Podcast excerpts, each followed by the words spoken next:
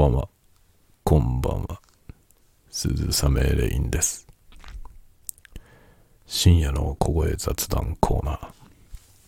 今宵もなんか酒でも飲みながら喋ろうかなと思います。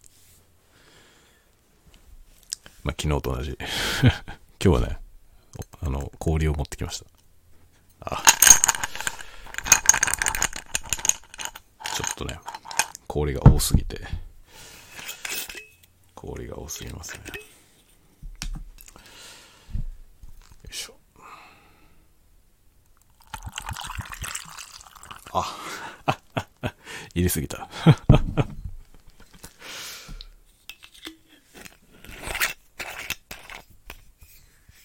ついつい入れすぎますね。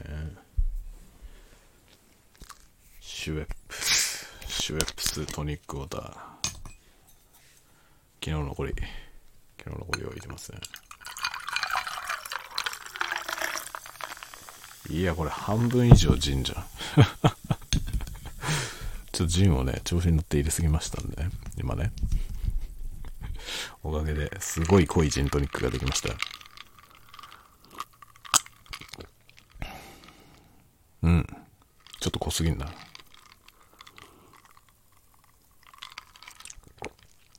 ジントニックはさ、めちゃくちゃこのバランスが大事だよね。こうジンとトニックのバランスがさ、もう命ですよね。このね、水についてたグラスに、ここまでジンを入れて、で、上ここまでトニックを入れろっていう、トニックじゃなくてソーダなんだよね、これは。ジンソーダを作る、そのね、ラインが書いてあるグラスなんですよ。で、そのライン通りに、ジンとトニックで割るとね、美味しいのよ。この濃度が一番いいんだよ、多分。まあ、ジンっていうお酒はさ、その、まあ、ブランデーとか、その、ウイスキーとかに比べてね、お酒自体のストレートの時の味がさ、味というか香りが、そんなにこう、豊かな感じじゃないというか、まあそんなこと言うと失礼だけどさ。って言うと失礼だけど、まあ独特の香りはあって面白いけど、でもなんというか味気ないんですよね。で、それをね、この絶妙の割合で割ることによってめちゃめちゃ美味しいものになるじゃない。まあ、ジントニックめっちゃ美味しいよな。でもバランスがすごい大事。うん。ちょっと今ね、ジンを入れすぎたけど、さらにトニックウォーターを足して、まあ、許容できる感じの濃度になりました。あまり濃すぎると多分あんまり美味しくないな、これは。難しいですね。バランス。何事もバランス。バランスってすごい大事だよね。昔ね、僕あの、書こうとしてやめたノートがあるんですけどね。あの、センスってさ、センスって言葉あるじゃない。センスとは何かっていうのをね、あの、ノートで書こうとしてやめたことがあるっていうか、まあ途中まで書いたけど、公開しなかったのがあるんですけどね、僕がセンスをうんぬんできるような人間なのかっていうことが、すごい疑問に思って自分で。で書いたのはいいんだけど、センスについて語るような立場にあるんだろうかと思ってしまって、出さなかったやつがあるんですけどね。そのね、まあ僕が思うセンスっていうのはね、バランス感なんだよね。そのバランス感覚のいい人っていうのがセンスのいい人じゃないかと思うんですよね。何事もそうじゃない。バランスって大事でしょ？例えば、えーその服のね、服のセンスがいいとかいういうのもそうだけど、あれもさ、要するに、コーディネートであったりとか、自分のその、えー顔形、背の高さ、体型とかそういうものに合わせて、その、服とのね、バランスじゃないですか。いくら素敵な服であっても、その万人向けではないわけですよね。誰が着ても素敵ってことじゃないじゃない。その自分が着た時に、こう、なんていうの、高め合うというかね。自分とその着ているものが互いに高め合うような、そういうチョイスができるのってさ、センスがいいじゃないですか。ね？それってバランス感覚のような気がするんですよね。絶妙なバランス感覚。それのことをね、センスって言ってんじゃないかなと思いますね。で、今日はですね、あれですよ、あの、カメラ XH2S の不具合を見つけたって話をこの間してたじゃない。で、それをメーカーにサポートにね、問い合わせたんですよ。そしたら返答が来て、あの、再現できない、向こうで再現しないから、より詳しく教えてほしいという返信が今日朝届いたんですよ。それで僕がね、僕のとこでは100発100中起きてるからさ、もう絶対再現するもんだと思ってたのよ。そしたら、向こうで再現しないって言われて、あれと思って。で、結局ね、その時はまあ仕事中だったんで、覚えてる限りの、その、向こうがね、こう、この項目はどうなってますかみたいな質問をしてきたんで、わかる範囲で書いたんですよね。ファームウェアのバージョンがいくつでとか、こういう操作をした時こうなってって書いたの。で、それを返信したんだけど、向こうで再現しないって言ってるからね。そんな複雑なことしてないから、こちらも。だから、もしかしたら僕の環境で固有に起きてる問題かもしれないと思って、動画を撮影しようと思ったんですよ。今日帰ってきてね。帰ってきてとか夜。で、動画を撮影しました。その不具合検証の動画を撮影したんですよ。iPhone で撮影しながら XH2S を実際に操作して、このように問題が起きるんですと。こういうふうにやったらこうなりますっていうのを実際に操作しながら、喋りながらね、iPhone で撮影しました。で、向こうからね、その昼間に来たメールで、こういう風にしたらどうなりますかっていうのがいくつか書いてあって、で、それはやったことなかった、検証としてやってなかった項目だったんで、それも合わせてやってみたんですよね。で、なんかモードを切り替えて、こっちのモードだとどうなりますかみたいなの。やってみたら発生しなくて、あ、こっちのモードだと起きませんねとか言いながら僕は操作してね。あ、別に問題起きないですね、みたいなこと言いながらやってって、そして問題が起きていたモードに戻してやったらですね、問題が起きなくなったんですよ あれっていうね。で、それ以降再現しなくなりました。だからなんか変なとこに引っかかってただけだと思うね。なんかが引っかかっていて変なことになってて、で、今日やってた何かの操作がその引っかかってたものを多分ね、解除したんでしょうね。それで治っちゃいましたね。で、治っちゃったんだけど、その幸いというかなんというかね、問題が起きていた時の映像も撮れたんで、撮れてるので、それも入れて、こういう問題が起きてますって言ってる映像が入ってて、その後起きなくなりましたって言ってる映像もあるという状態で、その一本につないでね、それをサポートの方に今日共有しました。明日の多分営業時間に見てくれると思う。まあ、あの、サポートとしてはね、もう解決ってことでいいんですよね。あの、問題起きなくなったんで、解決ってことでいいんだけど、すっきりしないじゃないまあ僕は別にいいけど、その作ってる人がすっきりしないので、一応ね、あの、その動画を共有しました。僕のとこでは解決ってことでいいですけどっていうことで、こういう問題はあったのでっていうね ちょっとでも起きなくなっちゃったから原因がわかんないけども、こういう問題が実際に記録されているというのを共有しておきました。僕実はね、ビデオカメラの品質評価っていう仕事をやってたことがあって、その、まあ、開発中のビデオカメラでね、不具合を洗い出す仕事ですね。まあ、開発中だからもちろん不具合満載なんですけど、その不具合を洗い出すっていう品質評価っていう仕事があって、それをね、一時期やってたことがあるんですよね。なので、その、作ってる側の人のさ、気持ちもうわかるわけですよ まあ、作ってる側としてはね、そう、再現度が低くても問題があるんだったら潰したいわけよね。まあ僕もね、今なんかプログラマーみたいな仕事もしてるから、そのね、プログラム作ったりしてると、まあ正常に動いているのがまず、一つね、あの、安心、安心できる要素なんですけど、めったに起きないにしても、なんか問題があるんだったら原因を知りたいわけですよ。で、潰せるもんなら潰したいという気持ちがね、もちろんあるじゃない？それ作ってる人はみんなそうだと思うね。バグのないプログラムはないので、必ずどっかにバグはあるんですよ。でも、まあ、一旦正常に動いていれば、よしとする。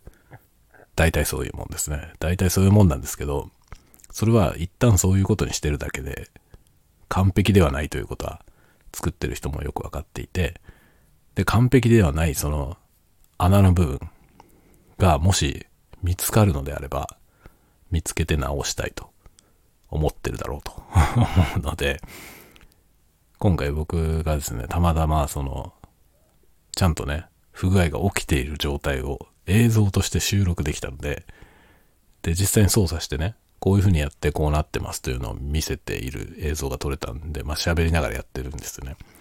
っていうのが撮れてたので、それをそのまま共有して、でもその後、こういう風に操作をしてるうちにできなくなりましたと。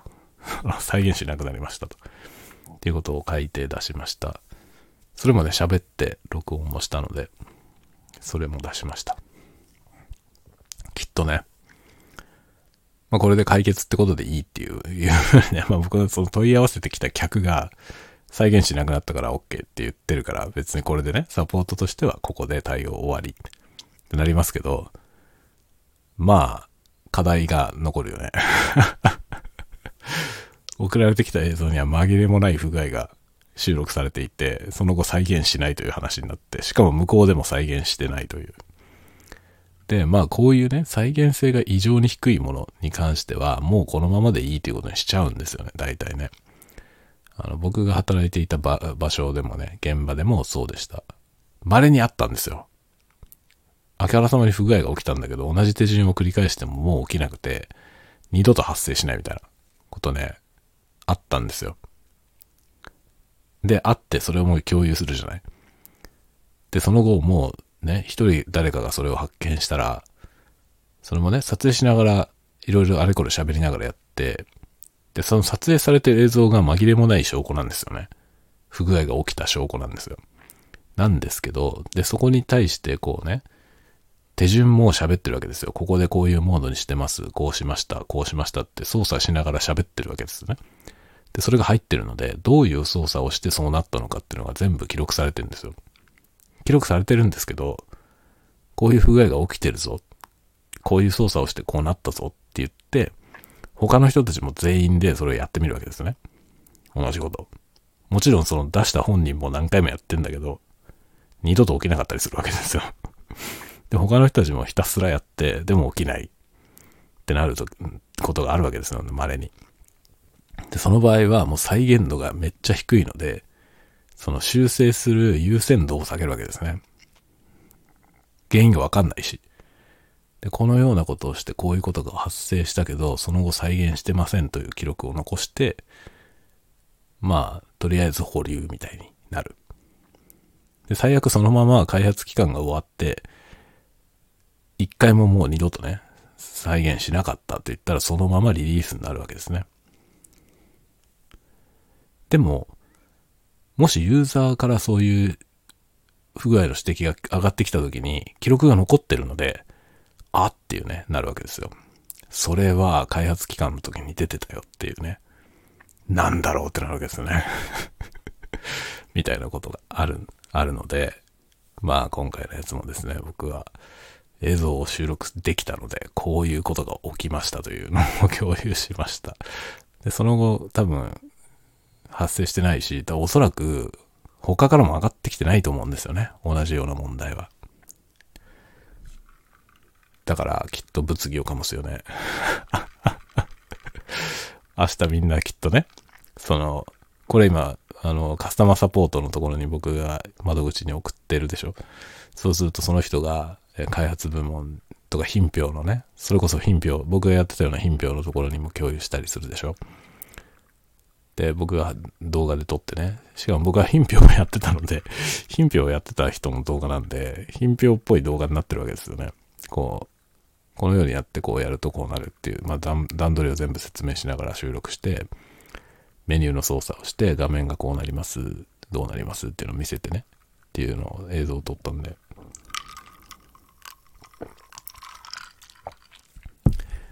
物議を醸すと思うよ。開発の人たち明日寄ってたかってこれ見ると思うね。僕が作った映像をみんなで見て、えーってなるよね。何これって、こんなことなんのっつって。しかも僕のとこでも二度と起きなくなっちゃいましたからね。原因は分からずじまいですよ。これ最悪なパターンですよね。ものすごい気持ち悪い。その、その後、発生してないからまあいいんだけどね。まあいいってことにしちゃうんですよ。結局、サポートの方も結局対応しきれないので、まあ再現しないんだったらまあいいやってことにしちゃうわけですけど、開発の人はね、絶対納得いかないよね。だって紛れもなく不具合起きてる映像撮られちゃってて、それが送られてきてね。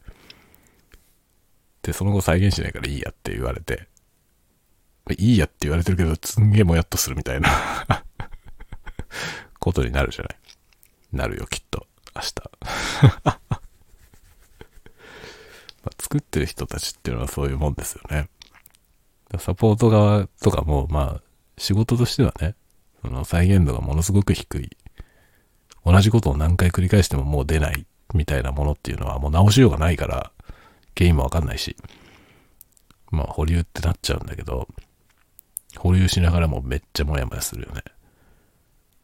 でも、いろんなヒントがあるから、まあこのね、その後僕がなんこういう検証してしてますみたいなことを言いながら、他の検証をやって戻ってきたら治ってたっていうことなんで、その時にやってる操作によって何かがクリアされて治ったとしたら、ソフトウェアの人は多分わかると思うんですよ。なんかどこら辺に臭い、どこら辺が臭いのか。わかると思うんですよね。それでもしかしてソースコードをかけたらバグを見つけるかもしれませんね。これだってなるかもしれないね。なので、一つ、実際の証拠映像を撮れたのは、大きかったんじゃないかなと思いますね。今となってはレアですよ。っていうか僕の、僕のカメラではさっきまで100発100中起きてたんだけどね。検証作業をしてるうちに二度と起きなくなりました。で、まあ僕にしてみれば、ユーザー側としてのね、僕にしてみれば一件落着なんですよね。僕は何しろ、その自分が撮ってる映像が失敗しなければいいんで、ね、その問題が今再現しなくなったってことは、それでいいんですよ。だけど、さっきまで100発100中起きてた、あの状態は、どういう何がトリガーでああなるのか、それは依然としてわかんないので、もやっとはするね。もやっとはするよね。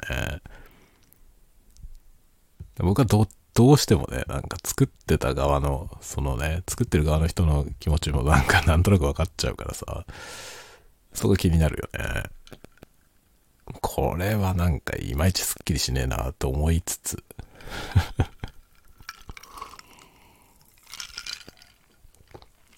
いまいちすっきりしねえなと思いつつも、えー、一件落着しました。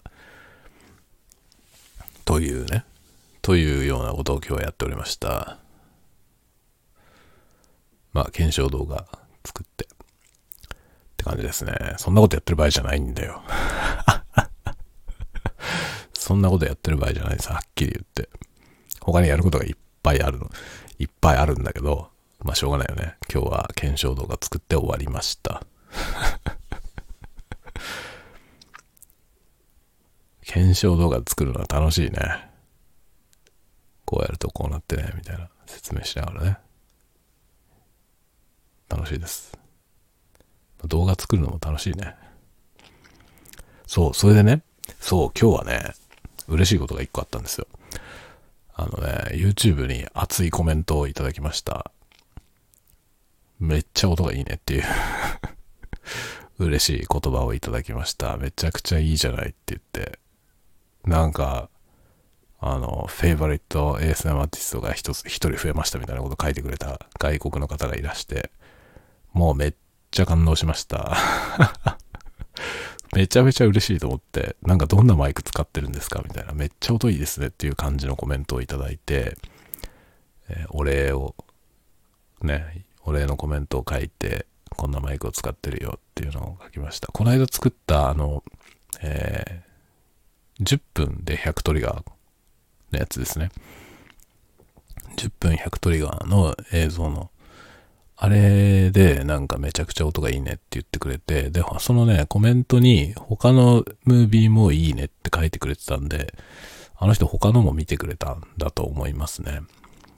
まあ音はね、音を良くしようと思って作ってるので、音褒めてもらうのは嬉しいですね。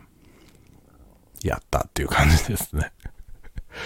どんなマイク使ってんのって言われましたんで、説明しました。その、まあ、その動画ではこういうのを使ってる。まあ僕ね、僕の動画って毎回同じじゃないので、使ってる機材がね、いろんなのを使ってるんで、まあ、この、この動画についてはこういう機材を使いましたというのを書きました。まあマイク、どんなマイク使ってるのって言われたからマイクだけ書いたんだけど、多分ね、音がいい原因はマイクじゃないんだよな。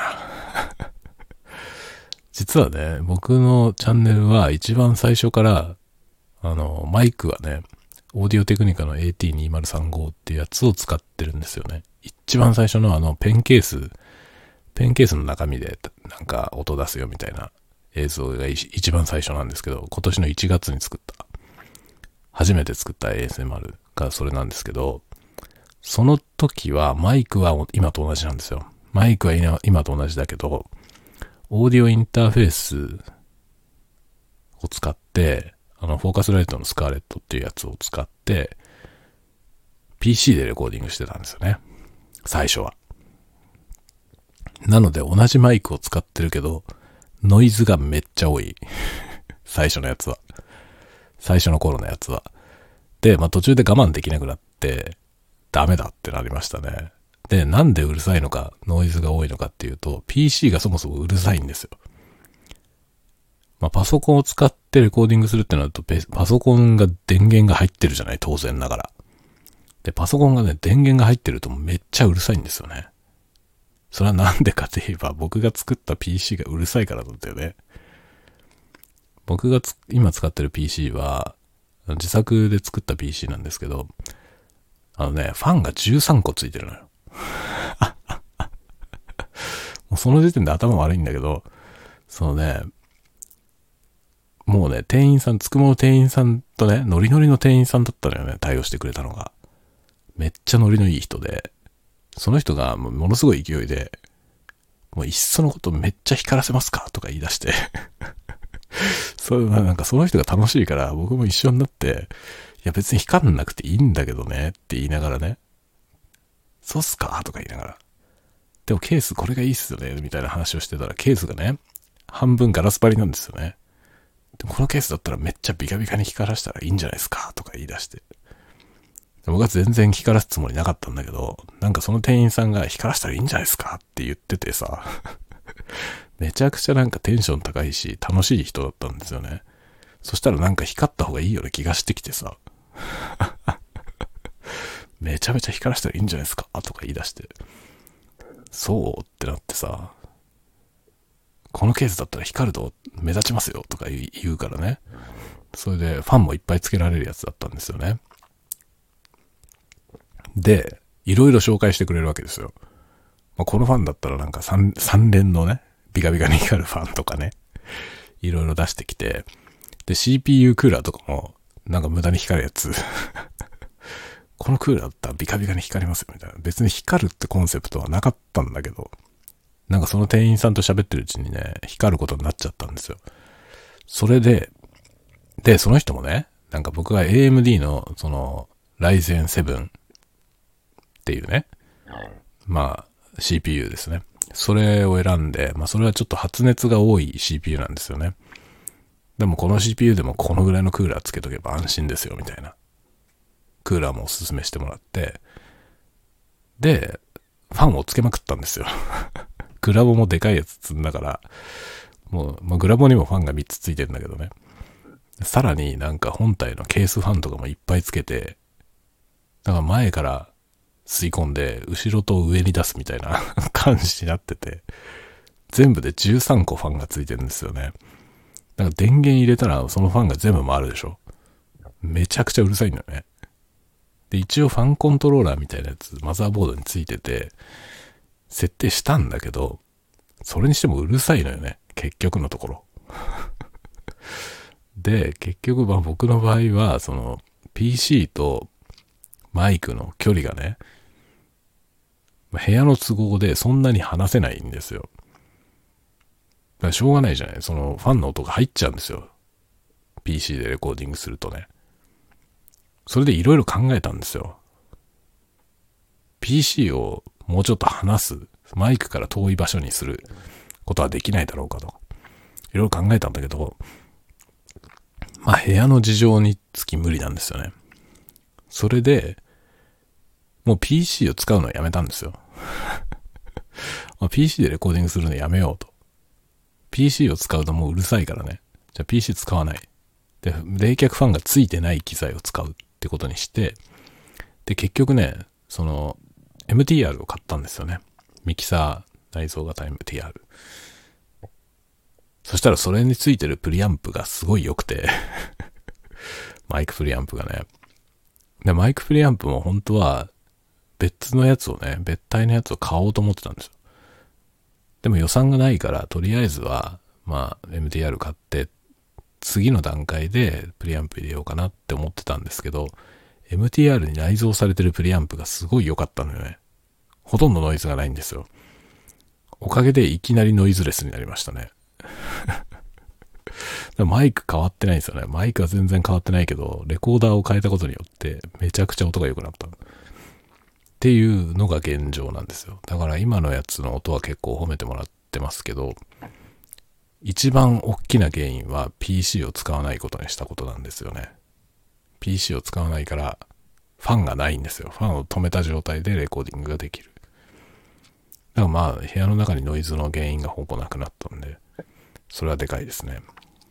で、プリアンプが優秀なので、原因を上げてもあまりノイズが乗んないですね。おかげで DR05X とかで撮っても音がいいです。DR05X ってあれノイズかなり乗るのであれ本体でレコーディングするとシャーって言ってるよね。結構 DR05 使ってる人多いからあの ASMR の人のやつもね見るとわかるけどあれで iPhone とかにつないで録音してる人のやつはまあホワイトノイズはありますね。まあ、ホワイトノイズがあるからダメってことは全然なくて、むしろなんかホワイトノイズって ASMR 的には割と心地よかったりするので、あの、完全に追放する必要もないと思いますけどね。でも僕はなるべくなくしたいと思ってやってるので、だから DR05 使うときも DR05 でレコーディングしないで MTR に挿してレコーディングしてます。というのは内蔵のプリアンプ、DR05 に内蔵されてるプリアンプよりも、ミキサーに入ってるプリアンプの方が音がいいから。です。めっちゃ喉が鳴るわ。で、マイクプリアンプは、ゆくゆくはもっといいやつにしようと思うけど、当分先ですね。まあその前にまだね、機材、必要な機材がいろいろあるんで、そっちを先にもう安泰という 状態になってからなってから余裕ができたらプリアンプを入れようと思う現状必要ないですね内蔵プリアンプで十分今のやつがとてもいいです PC についてるやつ、そのね、PC につないでるオーディオインターフェースのプリアンプもいいのよ。すごくいいんですよ。なんだけど、PC の音がマイクに入っちゃうからダメなのよね。ちなみに、ポッドキャストは BGM を鳴らしてるから、あの、ファンの音があまり気にならないんですね。なので、PC で録音してます。ポッドキャストに関しては。まあ、だから僕が、あの、映画の話してるポッドキャストね、レイニーチャンネルっていうやつで、撮ってる環境が、えー、あれですね、スカーレット、フォーカスライトのスカーレットっていうオーディオインターフェースを使ってて、それに搭載されてるプリアンプを使ってます。あれめっちゃいいよ。さすがフォーカスライトだよね。フォーカスライトってプリアンプすごいいい、いいんですよ。ボーカル用のプリアンプがとても良くて、マイクのね。それの技術を使ったプリアンプが内蔵されてるオーディオインターフェースなんですよ。だから結構音はいいですね。まあ、ただいかんせん、まあ、PC でレコーディングするから、PC のファンの音が入っちゃうんですよ。マイクに。どうしても。でもあの、ポッドキャスト全然気にならないですよね。ポッドキャストならね、BGM が鳴ってる。からボーカルの、ボーカルっていうか歌じゃないし。ポッドキャストだからね、喋ってるだけだし、その喋りのチャンネルにあるファンの音っていうかね、その部屋のノイズとかいっぱい入ってますけど、BGM が鳴ってるとほんと気になんないよね。でも ASMR は無音でしょ？無音のところに、そのファンの音、PC のファンの音が入るとめっちゃ気になるんですよね。ファーって言ってるからねで。それは許せなくて、もうね、PC はやめようと思って、PC で撮るのやめようと思って、別の環境にしたんですよね。ASMR 撮るときだけはね。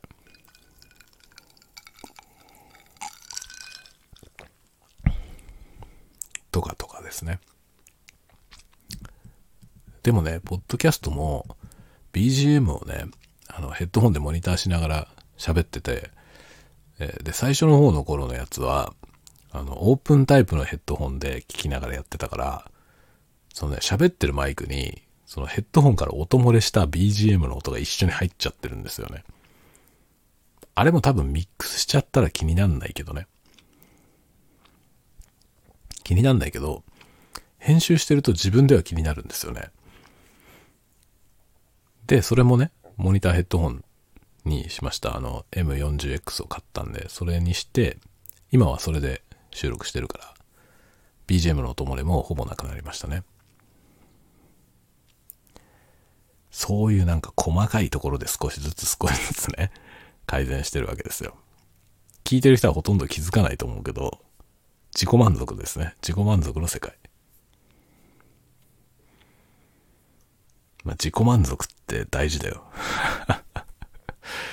自己満足なこだわりっていうのは大事だと思います。な、ポッドキャスト撮っててね、ポッドキャスト撮ってて機材がどうだとかいう話をしてると、必ずね、音なんかどうでもいいよって言ってくる人いるのよ。ポッドキャストなんてね、別にみんな音を聞いてるわけじゃないんだと。音質じゃなくて中身だから、喋ってる中身だからね。喋ってる中身が面白ければ音は悪くてもいいんだよって言ってくる人がいる いるのよ。必ずいる。必ずいるんだけど、それはあんたはそうかもしんないけど、僕はそうじゃないんだよっていうね。で、僕結構海外のポッドキャストよく聞いてるんですけど、僕は正直ね、あの、話してるそのね、録音されてる音声の音質が悪いと聞く気なくなるんだよね。すごい聞き苦しいやつとかあって、音割れてたりとか、音割れてたり、なんかものすごいノイジーだったりとか、あと、録音レベルがこう、ブワブワ揺れたりとかしてるポッドキャストあって、正直そういうやつってね、内容云々の前に聞く気が失せるんですよね。だからそのね、なんか、ポッドキャストの中身だから音なんかどうでもいいんだよって言ってくる人いるんだけど、どうでもよくはないだろって思うんだよね どうでもよくはないよね。だ音、音はね、そんな音がめちゃくちゃいい必要はないと思うよ。その、ラジオスタジオみたいなところでね、完全にデッドなところで音作って、パーフェクトな音じゃないと嫌だってことはないけど、聞きづらいほどひどいのはダメだよね、やっぱりね。っていうのは思います。やっぱある程度ね、最低限っていうところあるじゃん。レベルとしてね。その最高峰を求めなくていいけど、最低限はクリアしてないと、やっぱりね、聞きづらかったら聞かないもんね。いかんせんこのチャンネルは音が悪いんだよなと思うとさ 音が悪いんだよなと思ったら敬遠しちゃうんだよね。っていうのはね、大いにある。聞きやすいってことは結構大事だと思うよ。僕はね。そんなに、だから、まあ、ホワイトノイズもね、そんなに嫌う必要はないと思うけど。まあ、ASMR はね、ASMR は本当に価値観がいろいろだから、ローファイみたいなやつでも、ローファイ ASMR とか言って、それがとても心地よかったり、あとは生活音がね、入ってたりして、それも心地よかったり、ってことはありますね。そんなに無音の状態じゃなくても全然いいと思うけど。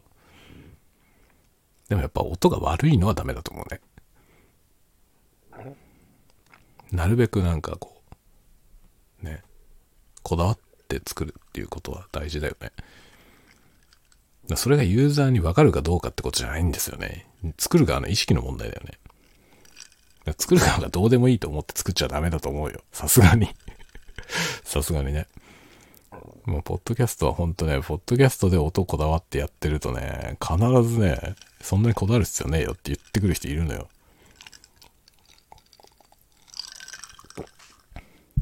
まあなんだろう、この SNS 時代。あの、何に対してでも一言言わねばならんと思ってる人は非常に多いよね。お前がそれを言う立場じゃないだろっていう人もさ、なんか一言言わずにいられない人って多いと思わない？多いよね。僕はなんかその何か、何かについてこうどうやって語ればいいのかっていうことをね、悩んだりっていう、悩んでることを吐露したりしてしてるとさ、そんなこと別に表現しなくていいんじゃないですか？って言ってきた人いるんだけどさ、そね、そんなことわざわざ表現しなくていいんじゃないですか？って言ってきているんだ人はいるけどね。それを表現しなくていいっていう人はしなくていいけど、そうじゃない人もいるんだよっていうさ。っていうかそうじゃないから小説なんか書いてんだしね。こちとら。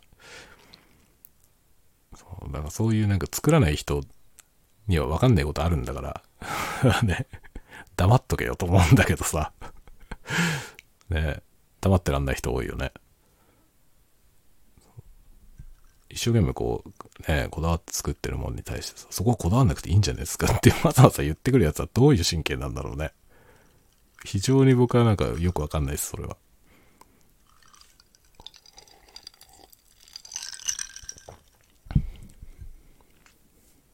別に最高の音じゃなくてもいいとは自分でも思ってるけどさ。でもより良くしようと思わないものづくりってどうなんだろうっていうのは思うよね。どうでもいいと思って作ってるのはさ、どうなんだろうね。だから、ローファイ ASMR っていうジャンルあるけど、あれ、ローファイ ASMR って、どうでもいいと思って作ってるものではないよね。そうじゃないと思うんですよね、僕。どうでもいいものじゃなくて、あえてローファイなんだよね、あれ。で、ローファイにローファイの魅力があるんですよね、本当に。そういうの履き履き違えるとさ、なんか、ね、おかしなことになるじゃない。それをしかもなんか、ハイファイの方向にやろうとしてる人に、ね、ローファイでもいいんだからこだわんなくていいんじゃねえのって言ってくるのは違うよね。何なんだろうね。その、こう、なんていうの、別にその人がね、どう思うかは自由だけどさ、それをさ、こう、なんていうの、違う考え方でやってる人たちに対して、こうそれを正さねばならぬっていう変な使命感を持ってる人も多いよね。いいじゃんと思うんだけど。別にいいじゃん。あんたはあんたのやりたいようにやれば。って思うんだけどさ。そのわざわざね、それを主張せねばならんという。あ自信ないんだろうね、きっとね。その自分の側の陣営を増やしたいってことですよね。同じ、同じ姿勢でやる人を増やしたいんだよね。だからそうじゃなくてこっち側においでよってことを言って回ってるわけですよね。あれ自信のなさの裏返しだね、きっと。自信があれば別にね、いいじゃない。たった一人でも。自分のような主張でやってる人が一人しかいなかったとしてもさ、堂々と主張して、俺はこう思うんだっつってやればいいだけだと思うんだよ。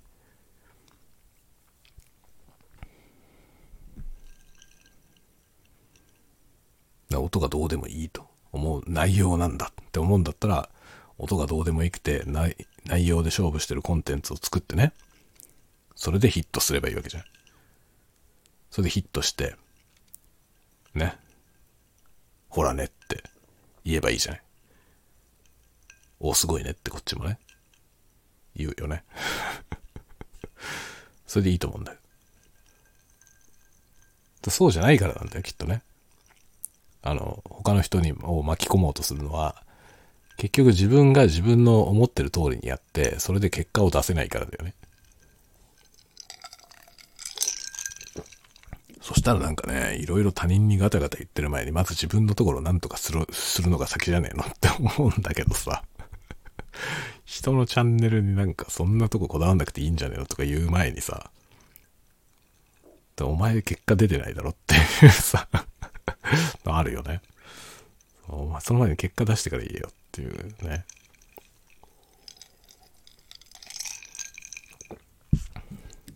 まあ、そういう感じだよね。こう SNS 時代おせっかいな人が増えたっていうのは非常に多いですね。あとなんか自分の主張に対して、あの、なんていうの、絶大な自信を持っているのか 自信を持っているのか、自信がないからああいう態度なのかちょっとわかんないけど、なんかそういう人も多いですよね。その主張、自分の主張になんかその同調する人を増やさねばならんというその変な脅迫観念を持ってる人、多いよね。同意してほしくてしょうがないっていう感じなんだよね。なんか別にいいじゃないと思うんだけど。自分が主張したいことをただ主張すればいいと思うんだよね。俺はこう思うんだ。それでいいじゃない なんでそこで終わんねえのかなっていつも思うんですよね。俺はこう思う。あ、そうってそれでいいじゃない。ね。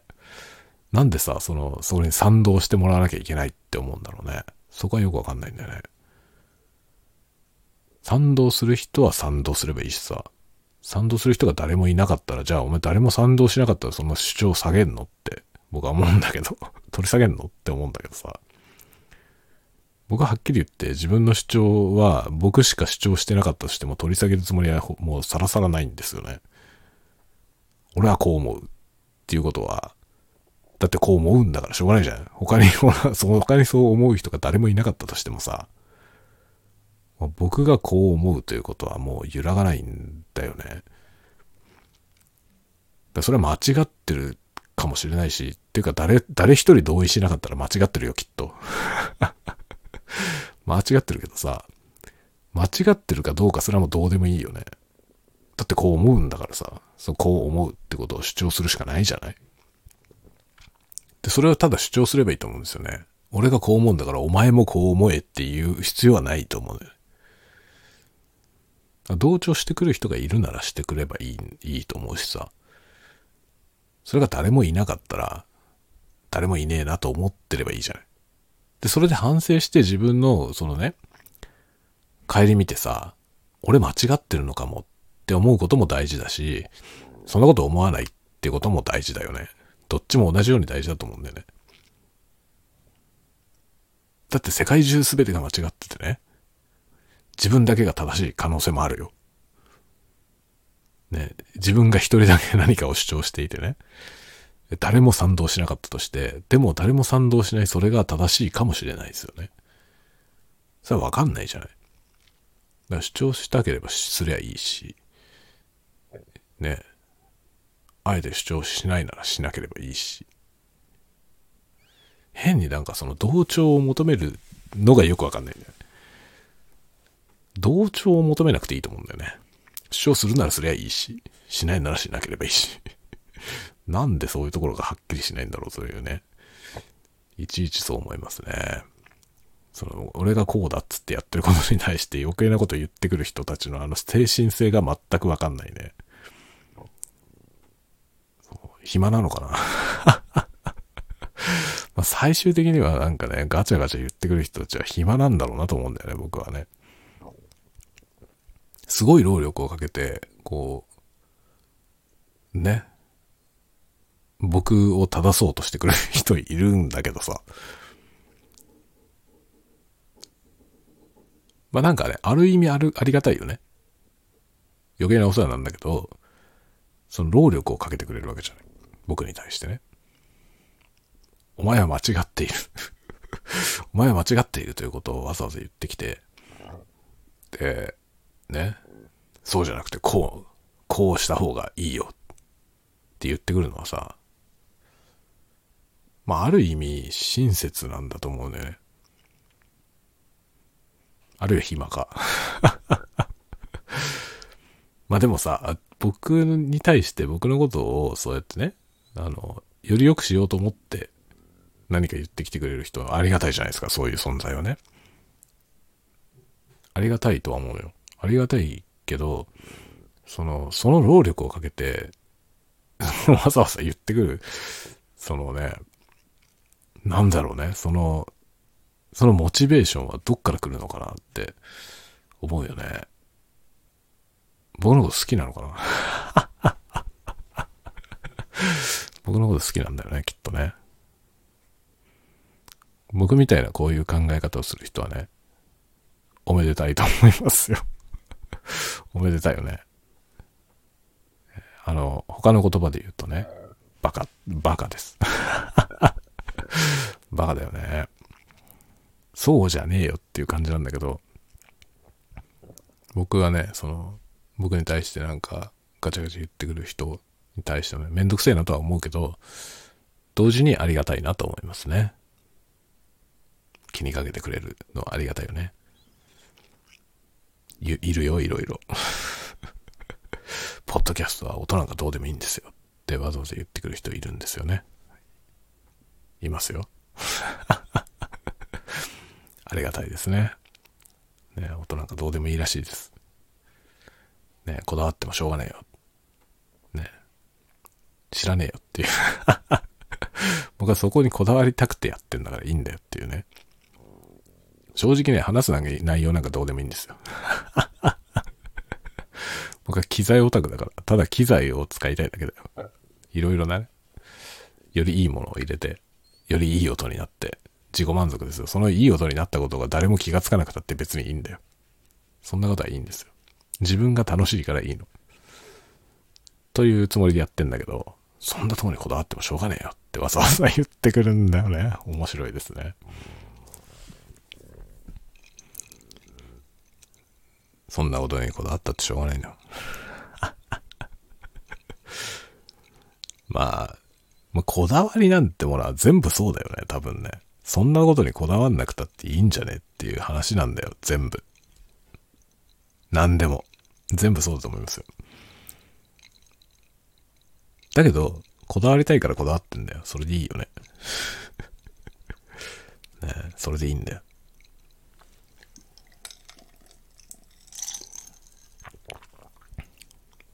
まあ自分が差がわかるからこだわってるわけだからね。例えばさ、コーヒーをね、コーヒー豆をね、どこの豆を買うとかなんかやってこだわって作ったりとかさ、あるじゃない？入れ方とか引き方とかね。こだわってコーヒー入れたりするじゃない？そこに対してね、まあ、別にコーヒーなんてインスタントって同じだよって言ったところでさ、同じじゃねえと思ってるからその人はやってるんで、それをね、その、お前はそうね、どれでも同じだよと思うかもしんないけどね。そうじゃないからこだわってんだよっていうさ ね、あるじゃない。そういうことだよね。それと同じじゃない。コーヒーこだわってる人に対して、そんなのインスタントでも同じだろっていう人はあんまりいないと思うのよね。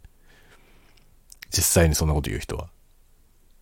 でもさ、その、音にこだわってポッドキャスト作ってる僕みたいなところにね、音なんてこだわんなくていいよって言ってくるのはさ、ね、コーヒーなんてインスタントでいいよって言ってるのとあまり変わんないと思うんだよね。だからスパイスカレーを一生懸命作ってる人に対して、こう、カレーなんてレトルトでいいんじゃねって言ってるのと一緒じゃない？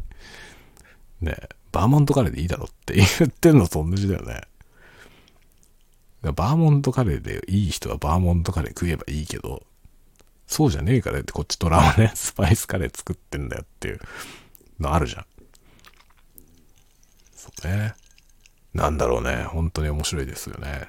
ネットがこういう世の中になったことによって、そのわけのわかんないおせっかいの人がめちゃくちゃ多いということが 分かってきたよね。興味深いですね。僕はこの現象は興味深いなと思います。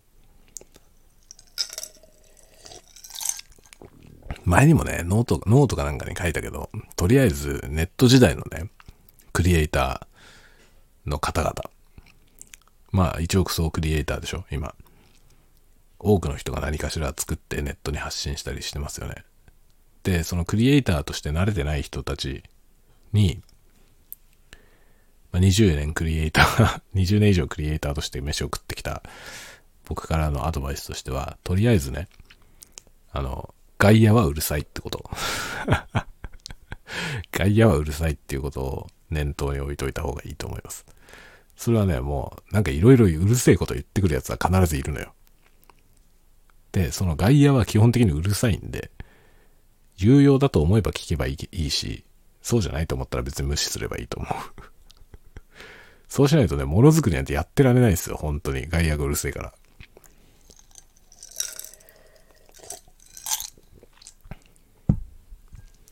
マジで外野はうるさい。マジで外野はうるさいあの、中島みゆきの歌にさ、ファイトって歌あるじゃない？あれで言ってるけど、あの、戦う君の歌をね、戦わない奴が笑うっていう歌詞あるじゃない？あれだよね、まさに。まさにあれなんですよ。ほんとね、何もしない奴に限って、うるせえことを言ってくる。だからなんか、自分のやってることに対して、なんかこう、文句言われたりとかした時に、その文句言ってる奴は何を作ってんのかっていうのを見た方がいいと思うね。何も作ってない奴の言うことは基本的に聞く必要はないと思う。うるせえよって言っとけばいい。基本的にうるせえんだよ、外野は。この人の言うことには耳を傾ける必要があるなって思う人が言ってることに耳を傾ければいいと思うね。建設的なアドバイスをくれる人もいるんですよ。なんで、あの、全部無視するってことじゃないのよね。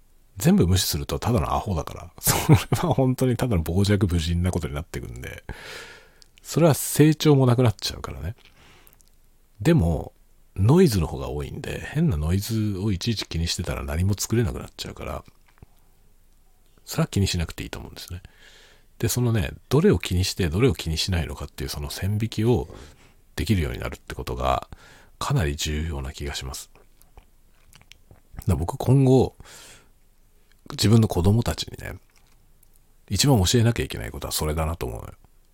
なんか作って、ね、その世に出していく、発表していくっていう時に、そのめちゃめちゃノイズ入ってくるから、そのめちゃめちゃ入ってくるノイズの何がノイズでどれが建設的な意見なのか、それを自分で見極めるっていうことね。正正当な批評をしてくれる人も貴重なんですよね。そういう人を大事にするっていうのと同時にただの外野を無視する っていうのをそこうまくやんないとね、本当にものづくりなんかできないから、ストレスが溜まりすぎて死ぬからね、本当に。文字通りあの言葉のあやとかじゃなくて本当に文字通り死ぬんで、なんか、やってられないからね。で、それで潰れちゃう人も大勢いるんですよね。いっぱい見てきたから、なんかくだらないやつにね、うるせえ、うるせえこと言われて、っていうのはね、大いにありますよ。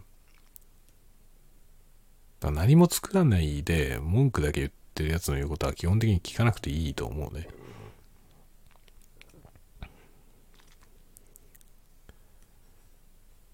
そういう人も多いね、本当に。どうでもいいっすね。どうでもいいっす、本当に。そういうことは多々あるよね。というような、何の話だかよくわかんなくなりましたけどね。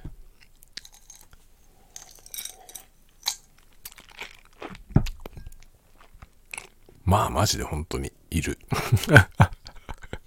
音にこだわんなくていいって言ってる人いるよ。いるけど、こだわって作ってることによって、すげえいい、いい音だねって言ってくれる人もいるんだよ。で、だからファンになりましたって言ってくれる人もいるわけ。今日のね、海外の人もそういう感じだったから。だから自分の信じることを信じて突き進んでいけば、それを共感してくれる人が集まってきて、結局、自分が居心地のいい場所になっていくんですよね。だからやっぱこだわるところ、こだわった方がいいですよ。自分がこだわりたいところにこだわったらいいと思う。それがだから、一般的に見て、効果的かどうかってことはまあ二の次でいいんだよね。自分がこだわりたいかどうか。そこにこだわりたいと思うところにこだわって作るといいんですよ。そしたらそこを見てくれる人がいるからね。で、そういう人が集まってくるから、やってれば。時間はかかるけど、時間はかかるけど、必ず届くところに届いていくんで、それで細々やっていけばいいと思うね。そうすると、その自分がこだわってるところをこだわって探してる人に出会える。まあ、打算で物作ってるとね、結局、自分の軸がぶれてるから、打算になっちゃうんだよ。ねここは難しいよね。あの、数字を追おうと思ったら打算でやった方がいいと、いいっていう話もある。だからそれが器用にできる人はね、それで数を稼いで、あの、成功していくんですよ。逆に。僕はそこは不器用だからできないんで、でもまあ僕の小説なんてね、数でいけば全然 全然読まれないよ。全然読まれてないけど、でも僕がこだわってることっていうのがいろいろあって、まあそれはそんなところにこだわったって全然読者なんか増えねえよって言われるような話なんだけど、で実際増えてないんだけど、でも僕はそれにこだわりたいからやってて、そこを曲げずにやってるわけですよね。そしたら、そういうものを読みたい人が集まってくるわけよ。数は少なくても、そういうものを書いてる人はほとんどいないから、それを読みたい人は僕のところに来てくれるわけですよね。どっちがいいかってこと。どっちがいいかってことなんですよ。自分のところじゃなくてね、自分のこだわりたいところじゃなくて、その求められてるところをリサーチしながらマーケティングして、そこにピンポイントで作品を出してって、数を稼ぐ。その方が喜びを感じるって人はそういうやり方をすればいいと思う。僕は全然、全然そんなこと思わないから。自分がやりたいことを表現したいだけなんですよね。もちろんそれがさ、すごい受けたら、一番いいですよね 読まれたいっていう気持ちはあるよ。読まれたいって気持ちはあるけど、だから読まれるもの書こうとは全然思わないですね。それ以前にやりたいことがあるからね。表現したいものがあってやってるので、まあそれを誰も見向きをしなかったとしてもね、それでもやるよね。で、しょうがないんだよ。こんなやり方をしてたら、数字は伸びない。伸びなくてもしょうがないですね。そこはもう割り切ってやってる。分かってますよ。分かってないわけじゃないんです。分かっててやってる。これじゃダメだな。数字的にはね。数字的にはこれじゃダメだなと思ってるけど、表現したいことをやってます。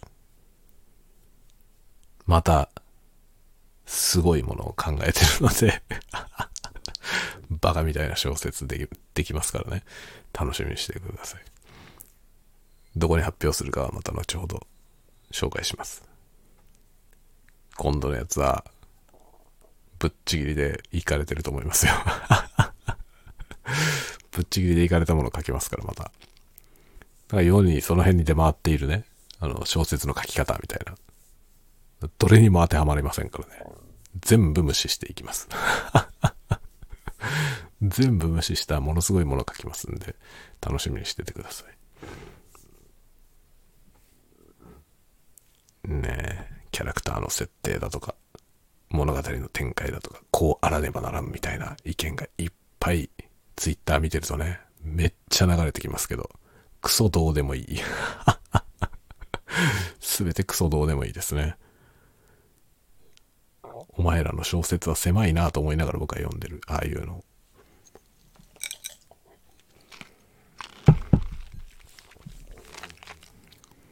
そんなに狭いものじゃないから楽しいんだよ。小説はね。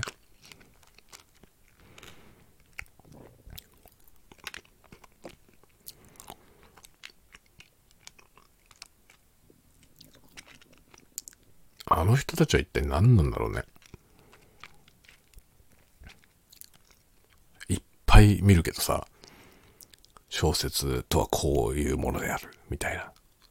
小説の書き方みたいなことを、せっせと言ってる人たちいるじゃない？ツイッターとか見てると。あの人たちは何者なんだろうね？僕が好きな小説って、あの人たちの言ってるものに一個も当てはまんないんだよね。お前らどういう小説を読んでんのって僕は常に思うんだよね、あれ見ると。どんだけ狭い世界の小説しか知らないんだろうな、この人たちはって思うんだよね。ある意味なんかね、哀れだなと思いながら見てるけどね。この人たちの小説って狭いなと思って見てる。だから彼彼らが全く多分想像もできないようなものの世界だよね。僕が好きなのは。だからあの人たちに言わせたら、たらね、僕の書いてるもんなんか小説でも何でもないと思うけど、だけど、可能性がね、もっといっぱい広がってるのに、あのクソ狭い変な定義をね、がんじがらめにして何が楽しいのかなって 何が楽しいのかなと思うけどね。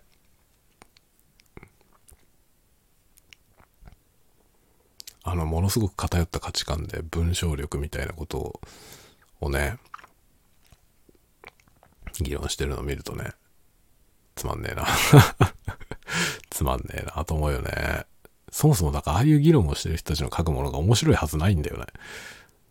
なんか、狭い、狭いじゃん。つまりは。ね。まあ文芸誌も面白くないって話でしたけど、文芸誌どころじゃなく面白くないんだよね。あのウェブのあの辺の人たちの話はもっとはるかに面白くない？ああやってなんか価値観を一辺倒にして似たようなばっかり、ものばっかりを集めて何が楽しいのかなと思うんだけどね。何が楽しいんだろう？本当にわかんないんだよな、あのせあの世界線は。ね、なんか見たことないものが読みたくない？僕は明らかに見たことないものが読みたいね。信じられないようなもの。なんだろうこれはと思うようなもの を読みたいよね。そういうものになんかぶちのめされるんですよね。なんだこれっつって。信じられないようなものを書いてくる人いるからね。まあ、プロフェッショナルにももちろんいっぱいいるからね、そういう人。それを読んだ時にやっぱ衝撃を受けるわけですよね。何これっつって。そこにはなんか物語論も何もないんだよな。そういう話じゃないんですよね。そう。という感じでね、今回も誰も見たことないような 誰も見たことないよねっていうか僕が過去にやったことはあるようなことにちょっと近いものをやるんだけど、それでもまあ少し変えてやります。まあ僕以外の人があまりやってるのは見たことない。そういうものを書く予定です。ちょっとお楽しみにって感じですね。ではでは、時間も大変なことになってきたんで、1時42分、寝た方がいいね。というわけで、寝ようと思います。おやすみなさい。おやすみなさい。おやすみなさい。